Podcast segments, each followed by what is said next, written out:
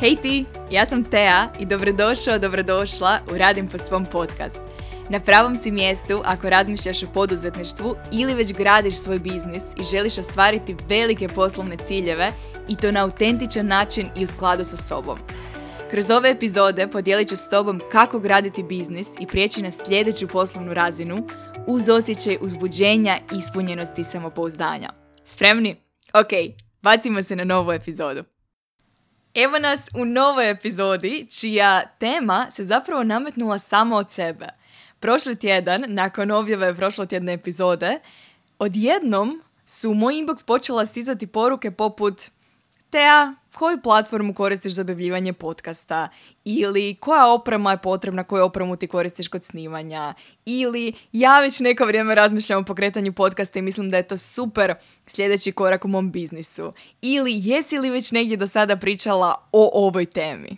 Svaki put kad se tako nešto dogodi, kada primijetim da se isto pitanje ponavlja dan za danom, svaki put odlučim to shvatiti kao znak da je vrijeme za snimanje dužeg formata sadržaja upravo na tu temu. Čim sam shvatila da se pitanja ponavljaju, odmah sam na Instagramu postavila pitanje koliko bi vam bilo zanimljivo da snimim jednu podcast epizodu upravo u pokretanju uspješnog, održivog podcasta koje stvaraju poslovne rezultate i stotine i stotine vas su najprije odgovorili da ste za i da vam to zvuči kao super zanimljiva tema, a nakon toga su stigla pitanja i pitanja jedno za drugim o svemu što vas zanima na temu podcasta. I to nas dovodi upravo do ovog trenutka, ove nove epizode, a jedno od prvih pitanja koje su stigla u moj inbox koje me zapravo motiviralo da snimim ovu temu, glasilo je ovako. Nekoliko puta sam počela raditi na svom podcastu i odustala jer sam nesigurna. Prije svega, za sve vas koji se prepoznate u ovoj poruci, za sve vas koji ste ikada u bilo kojem trenutku slušajući neki podcast pomislili hm, možda bih ja mogla, mogao snimati nešto slično možda bih ja mogla imati vlastiti podcast. Ako vam je ikada ta ideja prošla kroz glavu, nemojte je zanemariti.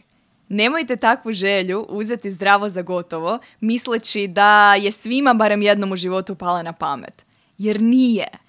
Mi smo svi toliko različiti i naše želje, naša misija u ostalom se toliko razlikuje da činjenica da vam je takva želja pala na pamet znači da je ta želja samo vaša i da već imate sve što je potrebno da biste ostvarili.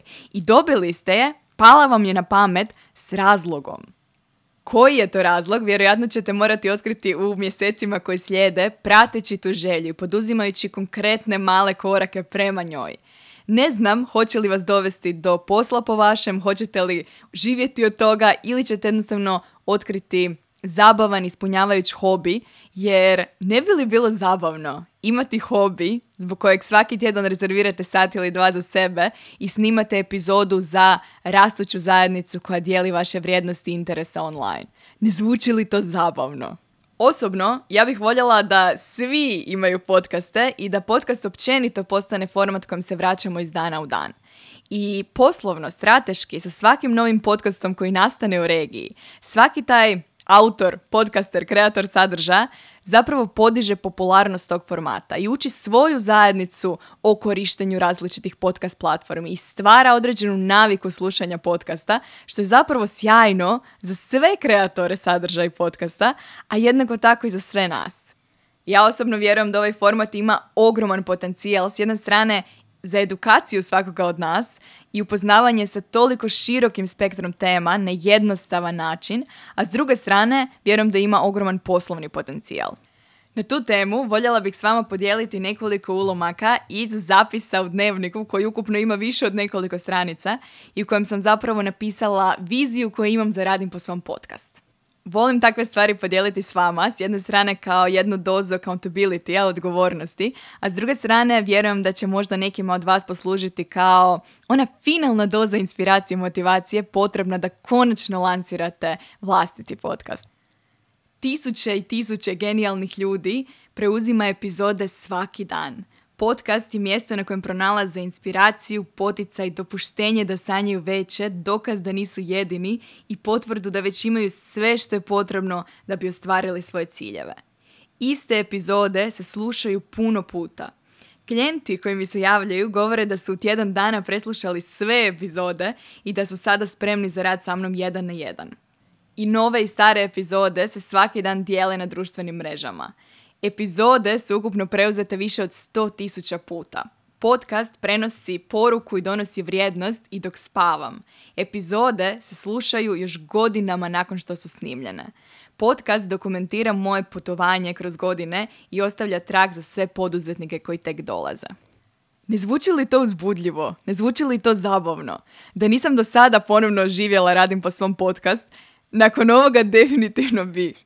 I nadam se da će vam ovo poslužiti kao ona potrebna doza motivacije da i vaš podcast napokon zaživi.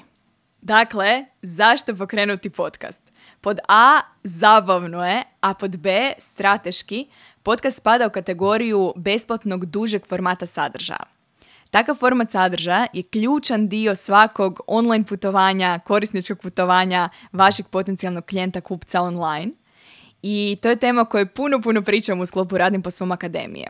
Ukratko, duži format sadržaja, posebno kad se radi o podcastu, daje priliku tvojoj zajednici da te bolje upozna. Podcast uz to prenosi tvoju energiju, daje im priliku osjetiti kako bi to bilo raditi s tobom, posebno ako nudiš usluge jedan na jedan. A s druge strane, ova vrsta sadržaja je evergreen, pojam koji se koristi za sadržaj koji je uvijek aktualan. I ideja ovakvog sadržaja, bilo da se radi o blog postovima, YouTube videima, videima općenito ili podcastu, ideja je da se taj sadržaj sluša još godinama koje dolaze. Da bude aktualan i vrijedan u još godinama koje slijeda. Osim što sam mjesecima maštala o pokretanju podcasta i osim što mi se cijeli taj proces stvaranja činio jako zabavnim, ono što je na kraju presudilo da ponovno oživim, radim po svom podcast, bio je strateški razlog, prodajni razlog. I htjela bih kratko podijeliti s vama kako je došlo do toga. Glavni duži format sadržaja koji sam godinama kreirala u sklopu Radim po svom brenda bio je blog, bio je pisani format. I onda sam se negdje tamo početkom prošle godine zasitila pisanja i nakon stotinjak i više napisanih tekstova sam prestala kreirati duži format sadržaja na jedan određeni period. I dalje sam bila prisutna na Instagramu i dalje sam dosljedno slala newsletter srijedom, no niti jedna od te dvije platforme zapravo u potpunosti ne ispunjava poslovni strateški cilj jednog dužeg formata kao što je to blog, podcast ili video. Općenito, ako se trenutno nalaziš u toj fazi razvoja svog biznisa u kojoj razmišljaš koje platforme odabrati, kako ih međusobno povezati, što komunicirati na svakoj od njih, to je tema o kojoj jako puno pričamo u sklopu Radim po svom akademije. Tema u sklopu koje ti otkrivam koje dvije platforme su apsolutno nužne za tvoj posao, što komunicirati na njima, koju vrstu sadržaja i na koji način, te kako ih međusobno povezati kako bi zajedno kao cjelina, savršeno poslužena cjelina, ostvarivale tvoje poslovne ciljeve kako bi zahvaljujući tome tvoja zajednica rasla, kako bi zahvaljujući tome broj klijenata s kojima radiš rastao, kako bi se tvoji proizvodi prodavali više. Tako da, ako se trenutno nalaziš u ovoj fazi i razmišljaš o ovim pitanjima, entuzijastično predlažem da klikneš na link ispod ove epizode i proučiš više o sadržaju i modulima koje Radni po svom akademija nudi. Definitivno se veselim vidjeti te tamo. Ono što je meni bio finalni znak da prodajno putovanje ne funkcionira, da u prodajnom putovanju postoji rupa tamo gdje bi trebao biti duži format sadržaja, nakon što mjesecima nisam pisala blog postove, su bili discovery callovi sa potencijalnim klijentima. Tamo negdje prošle godine na jesen počeli su se redati jedan takav call za drugim koji su završavali zaključkom Tea, meni ovi paketi zvuče super, no postoji li način da testiram tvoj pristup, da testiram tvoju uslugu prije nego što se obvežem raditi s tobom tri ili šest mjeseci? Tim klijentima tada predložila bih da najprije prođu kroz Radim po svom akademiju, jer će im akademija dati jako dobar uvid u moj način razmišljanja, općenito moj pristup poslu i prodaji i marketingu.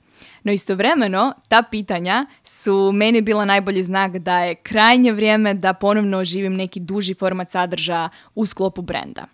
Danas, sa odmakom od nekakvih desetak epizoda, se pokazuje da je to zapravo bila jako dobra odluka, jer danas mi se ponovno javljaju klijenti, gotovo sami od sebe, koji su spremni raditi sa mnom šest mjeseci. Čak sam imala primjer da klijentici nije bio potreban ni discovery call. Nije bilo potrebno da se čujemo ranije 30 minuta prije nego što donese odluku.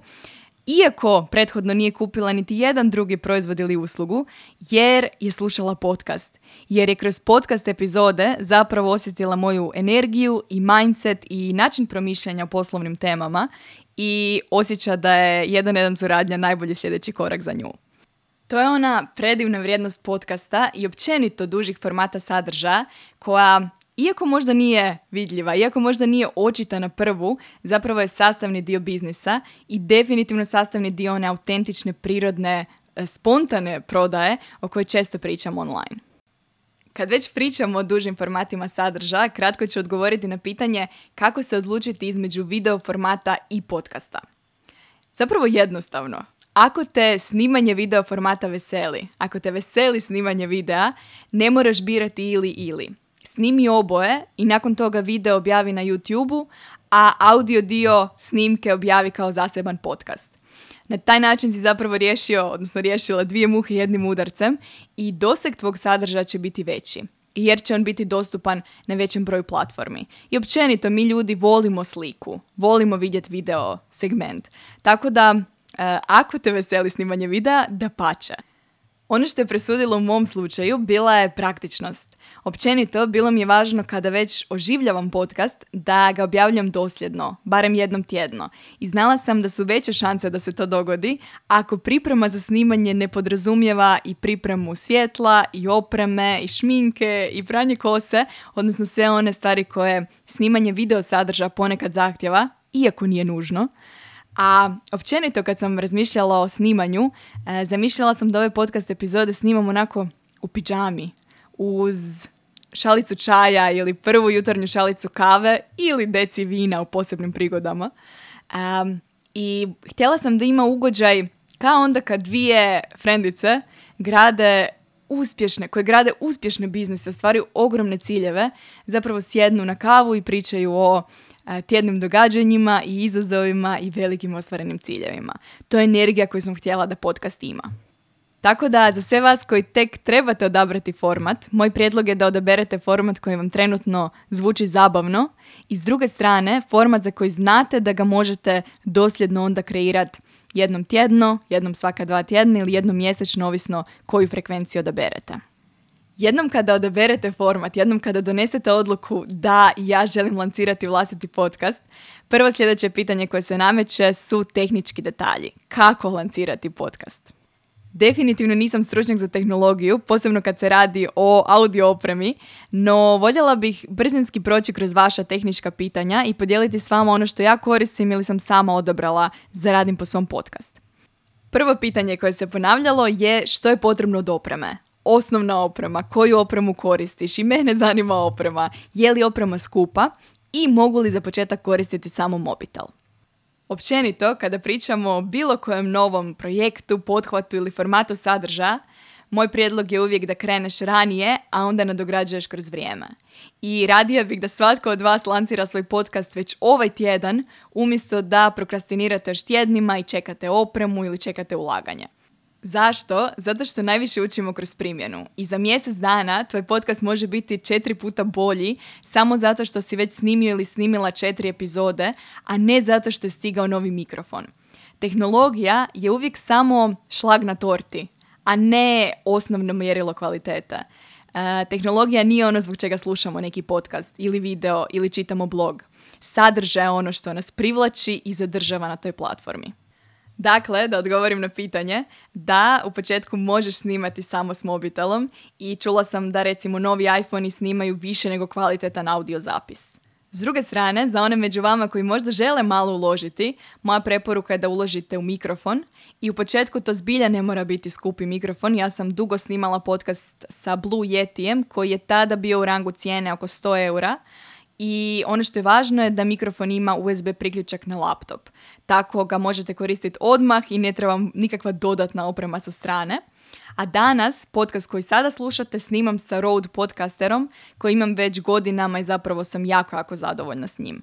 Uz mikrofon koristim još jedino onu mrežicu koju ste možda vidjeli na slikama na Instagramu i nju sam dobila na poklon još davno, čini mi se još uz uh, Yeti mikrofon koji sam kupila tada. A moram priznati da kad sam snimala s njom i bez nje nisam primijetila neku veću razliku. Tako da zapravo jedino što je meni potrebno da bih na putu snimila podcast za vas je ponijeti mikrofon sa sobom.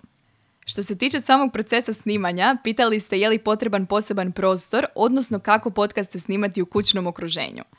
Postoji jedan kratki period krajem prošle godine u kojem sam ozbiljno razmišljala o tome da podcast snimam u studiju, da uložim u produkciju, no to nekako nije bilo u skladu s mojom vizijom da ih snimam u pidžami. Tako da odluka je nekako donijela se samo od sebe i danas podcast snimam doma, u vlastitom dnevnom boravku koji je namješten najnormalnije, nije prazan, istina, i nema jeke, koja je možda najveći izazov kada snimate u nekontroliranim uvjetima. No ako i primijetite da vaš zvuk ima čudan nekakav odjek, postoji cijeli niz YouTube videa u kojima možete naučiti kako strateški pozicionirati jastuke dok snimate kako bi taj glas bio što kvalitetniji. Dakle, proces izgleda tako da kada je dan za snimanje podcasta, mikrofon priključim na svoj laptop, sjednem za svoj kuhinski stol i otvorim aplikaciju koja se zove Audacity. Audacity je potpuno besplatna aplikacija u kojoj snimam podcast, odnosno audio snimku i nisam sigurna je li najkvalitetnija, nisam, definitivno zapravo znam da nije jedina, no ja sam ju koristila još na fakultetu i nekako mi je bilo najlakše nastaviti snimati s njom, a zapravo mi nudi apsolutno sve funkcionalnosti koje su mi potrebne. Ono što me možda najviše veseli, posebno u usporedbi sa snimanjem video sadržaja, je što vrlo lako i jednostavno mogu pauzirati snimanje i nastaviti snimanje na istom mjestu u obliku jedne jedinstvene snimke e, kad god to želim, kad god imam potrebu napraviti pauzu. Tako da i obrada same snimke kasnije je jako, jako jednostavna. Ono što napravim je da održem možda krajeve i početke snimki kako bi približila pojedine dijelove kako bi oni zvučali prirodno, izražem neke dijelove koje općenito ne želim unutra i eventualno pojačam snimku. Dakle, to je samo jedna funkcionalnost koju koristim. Sa ovom opremom koju sam spomenula zapravo nemam ni potrebu dodatno obrađivati snimku ili čistiti šum i sve ostalo, tako da generalno sam proces obrade snimke radim sama i jako, jako je brz i jednostavan. Općenito sam netko tko svom biznisu voli samostalno proći barem jednom kroz svaki dio procesa. Volim svaki dio svog biznisa zapravo barem jednom isprobati sama, jer na taj način s jedne strane znam od čega se taj proces sastoji, s druge strane znam što želim. Puno mi je jasnije komunicirati sa drugima ako ikad odlučim delegirati taj dio, prepustiti taj dio posla. I treće, znam što plaćam. Na primjer, jedna od stvari koju možete delegirati nakon što snimite epizodu je postavljanje te epizode na hosting platforme, na podcast platforme. No i taj dio procesa je zapravo jako jednostavan. Osobno sam u sklopu oživljavanja Radim po svom podcasta odlučila i preseliti ga na novu hosting platformu. I tako sam krajem godine, to je početkom ove, preselila Radim po svom podcast sa Soundclouda koji sam koristila godinama na Anchor. Sam proces je bio jako, jako jednostavan i intuitivan i čini mi se da sam sve korake završila u nekakvih 60 ili 90 minuta uz vrlo brzu i vrlo konkretnu podršku njihovog četa. A sve što zapravo podrazumijeva je da kreirate svoj profil na uh, Anchor platformi. Ostavit ću linkove u opisu ispod epizode i nakon toga pratite korake. Doslovno su toliko lijepo raspisali cijeli proces da mislim da možete u jednom danu lansirati svoj podcast. I to nas dovodi do teme sadržaja, odnosno do načina određivanja tema. Kako odabrati teme, kako odlučiti o čemu pričati u svom podcastu. Kao i sa svim drugim sadržajem, u početku ćeš vjerojatno testirati i snimati, odnosno pričati o temama koje se tebi čine važne ili su tebi iz bilo kojeg razloga zanimljive.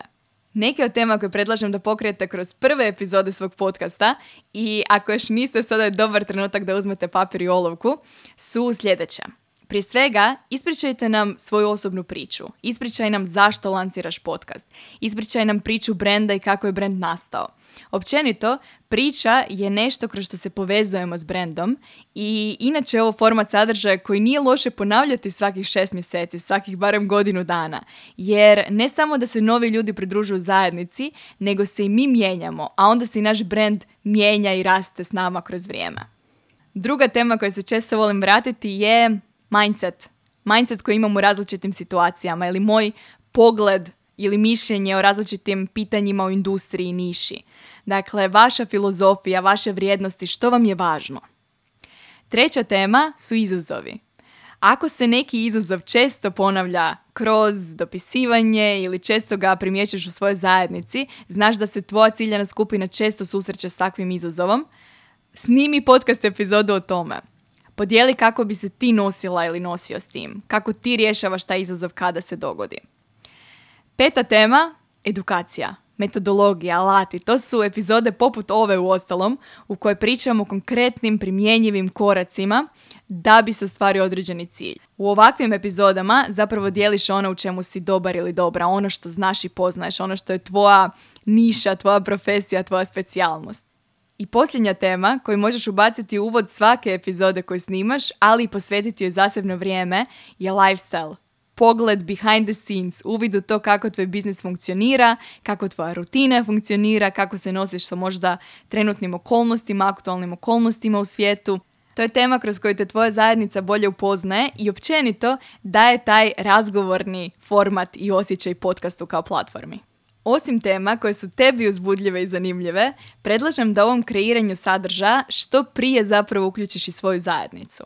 Dakle, što prije počni pričati sa svojim ljudima online i pitaj ih što ih zanima ili slušaj što ih zanima, što im je potrebno, što im je aktualno. Tako je ostalom nastala i ova podcast epizoda i nešto što ja često volim koristiti na Instagramu su ankete volim pitati koliko bi vam bilo zanimljivo kada bih dijelila, pričala više o ovoj temi. I onda po broju odgovora zapravo mogu procijeniti koliko je neka tema trenutno aktualna moje zajednici.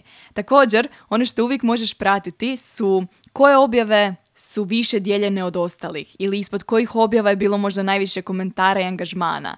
E, osluškuj, prati poruke koje ti stižu u inbox ili općenito postavljaj pitanja ljudima s kojima se dopisuješ. Osobno, svaku takvu temu koja mi kroz opisivanje zazvuči zanimljivo, kao materijal za podcast, zapišem u Google Keep. U Google Keepu, koja je isto besplatna aplikacija, držim e, temu po kartici i onda svaki put kad mi padne na pamet nešto novo, dodam novu natuknicu ispod. Na taj način, kao što sam spomenula u prošloj epizodi, uvijek imam bazu kroz koju mogu proskrolati i vidjeti o čemu mi se priča danas, o čemu bi voljela pričati ovaj tjedan. Kada na taj način osluškuješ potrebe svoje zajednice, a onda biraš i one teme koje tebi u tom trenutku zvuče zabavno, na taj način nastaje onaj kvalitetan sadržaj koji donosi vrijednost kroz još godine i godine nakon snimanja. U skladu s tim, zapravo dok snimam ovu epizodu, cijelo vrijeme sa strane imam otvorena vaša pitanja koja sam prikupila tijekom prošlog tjedna i upravo scrollam kroz njih jasno mi je koliko toga još trebamo pokriti, odnosno koliko toga smo već prošli. Tako da, predlažem sljedeće.